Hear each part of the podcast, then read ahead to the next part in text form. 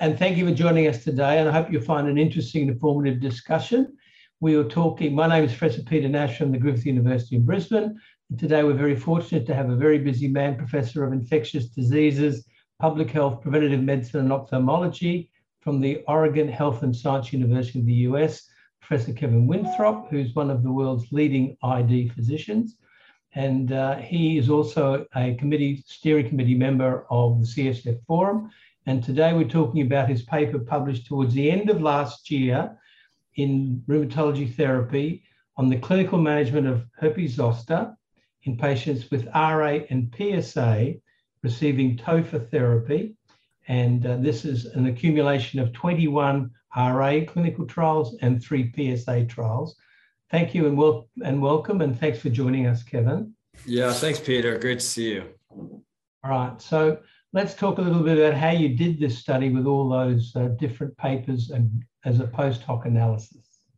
Yeah, I you know I think it was uh, some of us sitting around the table thinking, uh, boy, maybe we need to do a final a final look at uh, zoster with tofa across indications over you know many many years and uh, you know, I think at that point there'd been, you know, approval in multiple indications and, you know, development programs in multiple indications. And so, you know, the idea was to look at people with arthritis. This is RA and PSA. And of course, there's lots of RA studies here. I think you mentioned uh, 21 kind of phase two, phase three, uh, three slash four, uh, LTE studies, and then um, three PSA studies also uh, from the clinical trial development program. So, so these were all, you know, again, phase two through four studies, clinical trials. Uh, we had a lot of uh, patients here uh, to look at over a long time period. So that was the the, the nature of the beast. Okay, and uh, you've selected TOFA, but do you really think there'll be any difference between TOFA and the other JAKs? Maybe Filgo, but UPA and Bari about the same, or do you think it's it's more likely to be an issue with one JAK compared to another JAK. Yeah, so I mean, you just you just summarized it well. I think. I mean, we we obviously just looked at TOFA because this was TOFA clinical development program data, um, but as you mentioned, we've seen the same thing in the development programs for individual disease indications for all the JAKs, uh, except maybe Filgo. And of course, Filgo is done much later in time a little bit different regions of enrollment too in their phase two program, although their phase three program was very similar. So uh, we'll just have to see where that goes. I think it's an open question that, that perhaps Filgo is um, less risky than the others, but but we'll have to see. Okay, so you've got data on something like seven thousand RA patients. I was interested to see that zero vaccination in this collection of, of patients. Is that what's happening in the US now? Yeah, I mean, unfortunately, I think in most of these studies, you know, vaccination history wasn't collected. Um, and, and some of that was just because way back when in the early studies, we didn't even know we should do it. And then, of course, later we wanted to do it, uh, but maybe hadn't gotten it implemented in the protocol in time. And then, you know, it was very clear from other studies that very few people had been vaccinated anyway. And in a lot of these countries where these patients are being enrolled, there there isn't even access to vaccination. So so my suspicion would be that very few people in this um, experience has have been vaccinated. Um, now I, I, do know the vaccine rates are, are up here, you know, in the U.S. the last uh, you know five years. I, I forget when Jeff Curtis I did a look six or eight years ago, and it was like four percent of patients with RA or, who are eligible had been vaccinated. Now I do know it's much higher, and I think it's probably more like twenty or twenty five percent now. But that'd be uh, that's without a formal look at the issue. But but it is uh, an unmet need still, certainly. Okay, and so some of the numbers you'd look at seven thousand RA patients, eleven percent got zoster. That's about 3.6 per 100 patient years, which is what you've published previously around the planet um, but only 2% had a history of past zoster. Do you think it's worth asking patients about a history of past zoster and would it change the way we use vaccination or, or different therapies? Is, is a history helpful? Yeah, it's a good good question. I mean, what was interesting, I think, you know, preface my answer would be that there, there are these people in this experience that develop recurrent events. So it was highest in RA. I think it was about 8% of individuals actually had more than one zoster event. Uh, that sounds bad, Kevin. That sounds that? a lot. That sounds yeah. a lot to recurrent zoster. Yeah, that's that's a lot, right? I mean, normally it's uh, much less than one percent in the general population would have a recurrent event in their life. So it's definitely elevated, uh, and the risk was lower in PSA. I think it was three or four percent. About half that had recurrent events. Um, you know, certainly in other JAK programs, usually it's been kind of three to five percent somewhere in that range that have recurrent events depending on the indication. Most of that's ra data. So so it is interesting. I i have come to believe that that group that has recurrent events is just somehow different and they are not building you know when they have their event they for whatever reason don't build protective immunity long term from their event uh, versus you know the, most people do.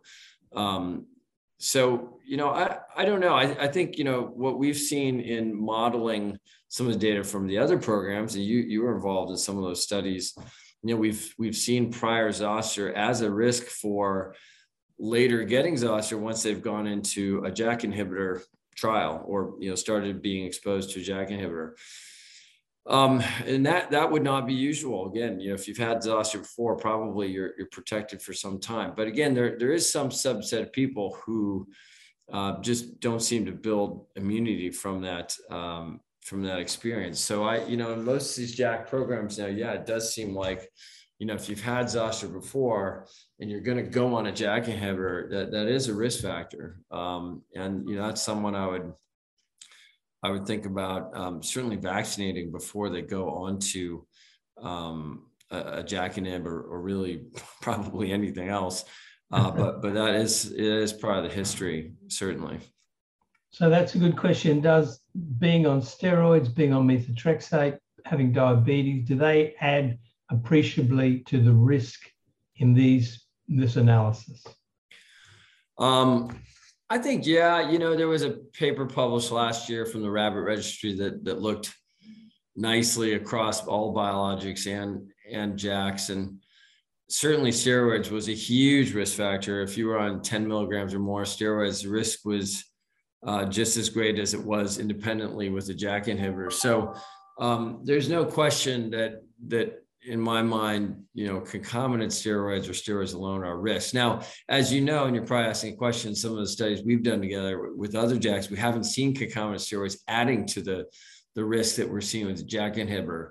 Uh, whereas we have seen that with tofacitinib and some other studies where there is kind of additive risk. Um, so I, I don't know. I mean, I think there's something to the idea that if if the one risk factor is so strong, if you add another risk factor to that risk factor, sometimes you don't really see much change because because the initial risk factor is so strong, it kind of covers up your ability uh, statistically to see much difference when you add another risk factor, particularly when you're underpowered. So, so I, I don't know. I, I don't know how to explain with like UPA, for example, why we didn't see steroids combined with UPA more risk than UPA alone. But I don't know, we didn't. It's it's hard to believe that steroids don't add to the risk because every other study uh, has has shown that. And um, and again, I think that the real world data would also suggest that as well. And methotrexate.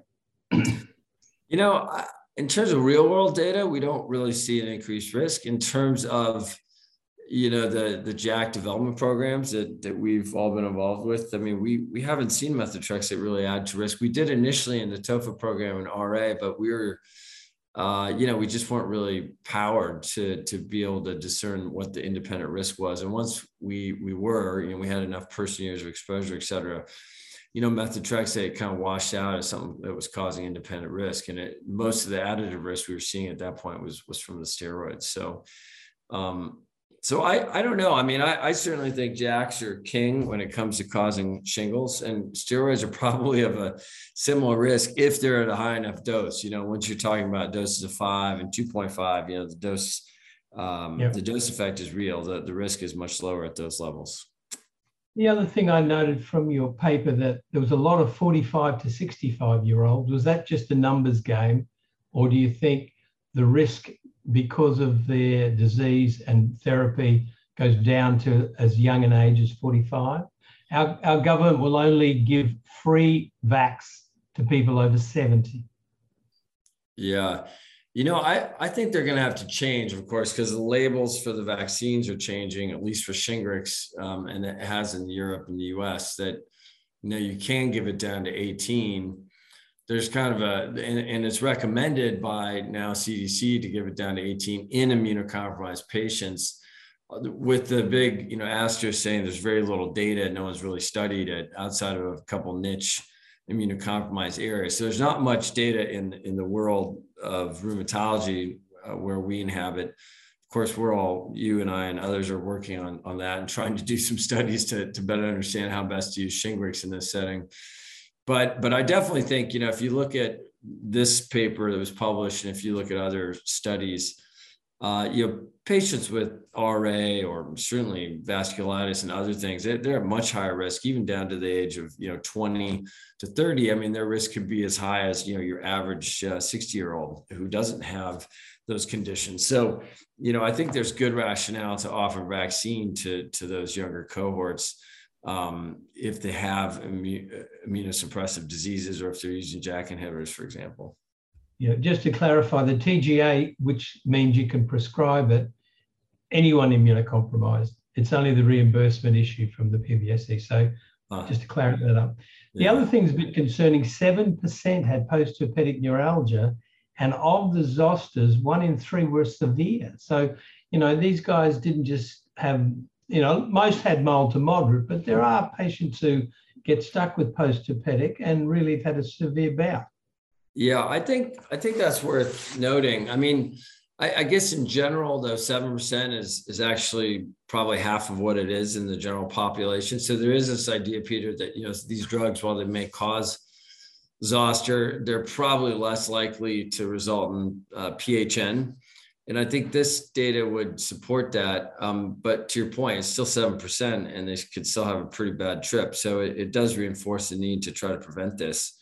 Um, but I, I, do think it's probably lower than what we see in the general population, where it's more like 10 to 15 percent. Um, but you know what was interesting too is you know most of these patients were they stayed on the tofa during this, and, and almost all of them, if I recall, were given antivirals too. So I think it it speaks the idea that you can manage these events by you know antivirals with or without temporary drug inter- interruption with tofa or whatever JAK inhibitor you're talking about.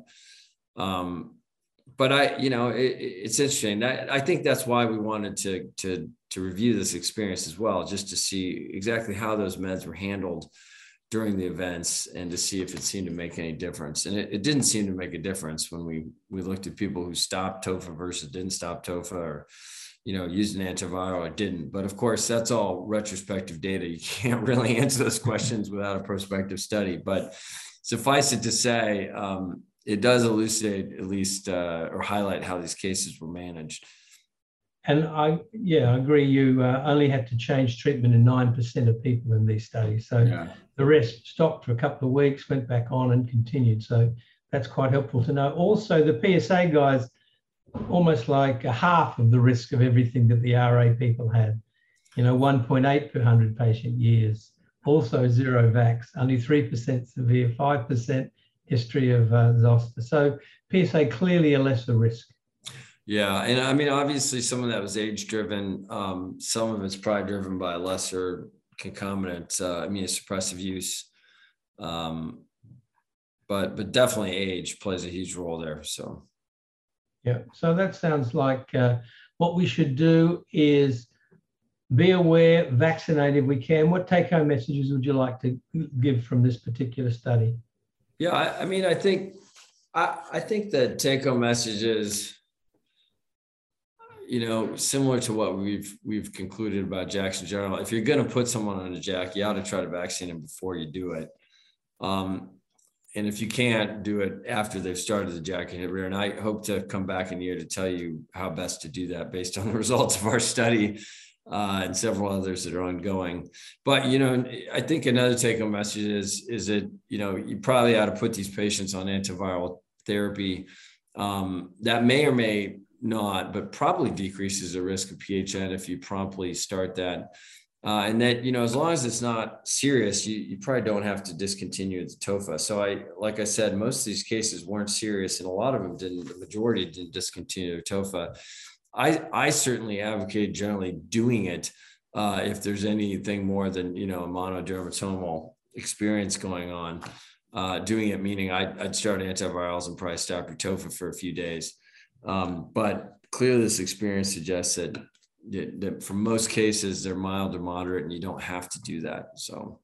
But again antivirals were used in almost everyone. So you know if you took antivirals out of the picture you know how how tofa management in the context of an, an outbreak would make a difference I, I don't really know.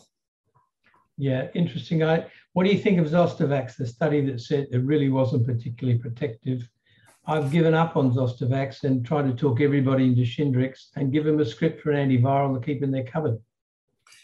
Yeah, I mean, certainly the patients I see clinically, that this three to eight percent that are having these recurrent events.